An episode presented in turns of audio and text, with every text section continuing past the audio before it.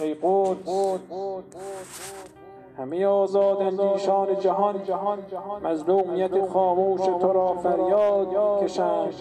آنان کودکان شیرخوار تو را دیدند که به جای آغوش گرم مادر در آغوش سرد خاک خفتند و نی زبانانت را که به جای هجلگاه عروسی در هجلگاه مرگ آرمیدند آنان در ماندگی پدرانی را دیدند.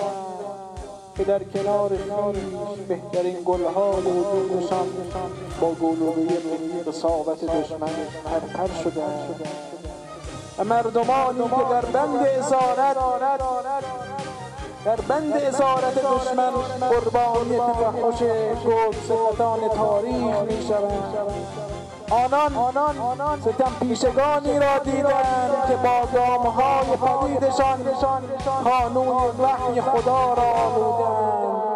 و جوانانی را می‌شناسد که در تقابل گلوله های گرم تفنگ تنها سنگ سرد ای قدس اردوگاه هایی که به آوارگانت پناه داده کفیه های عربی که رنگ خون گرفته و آرامشی که سالهاست به سفر رفته است.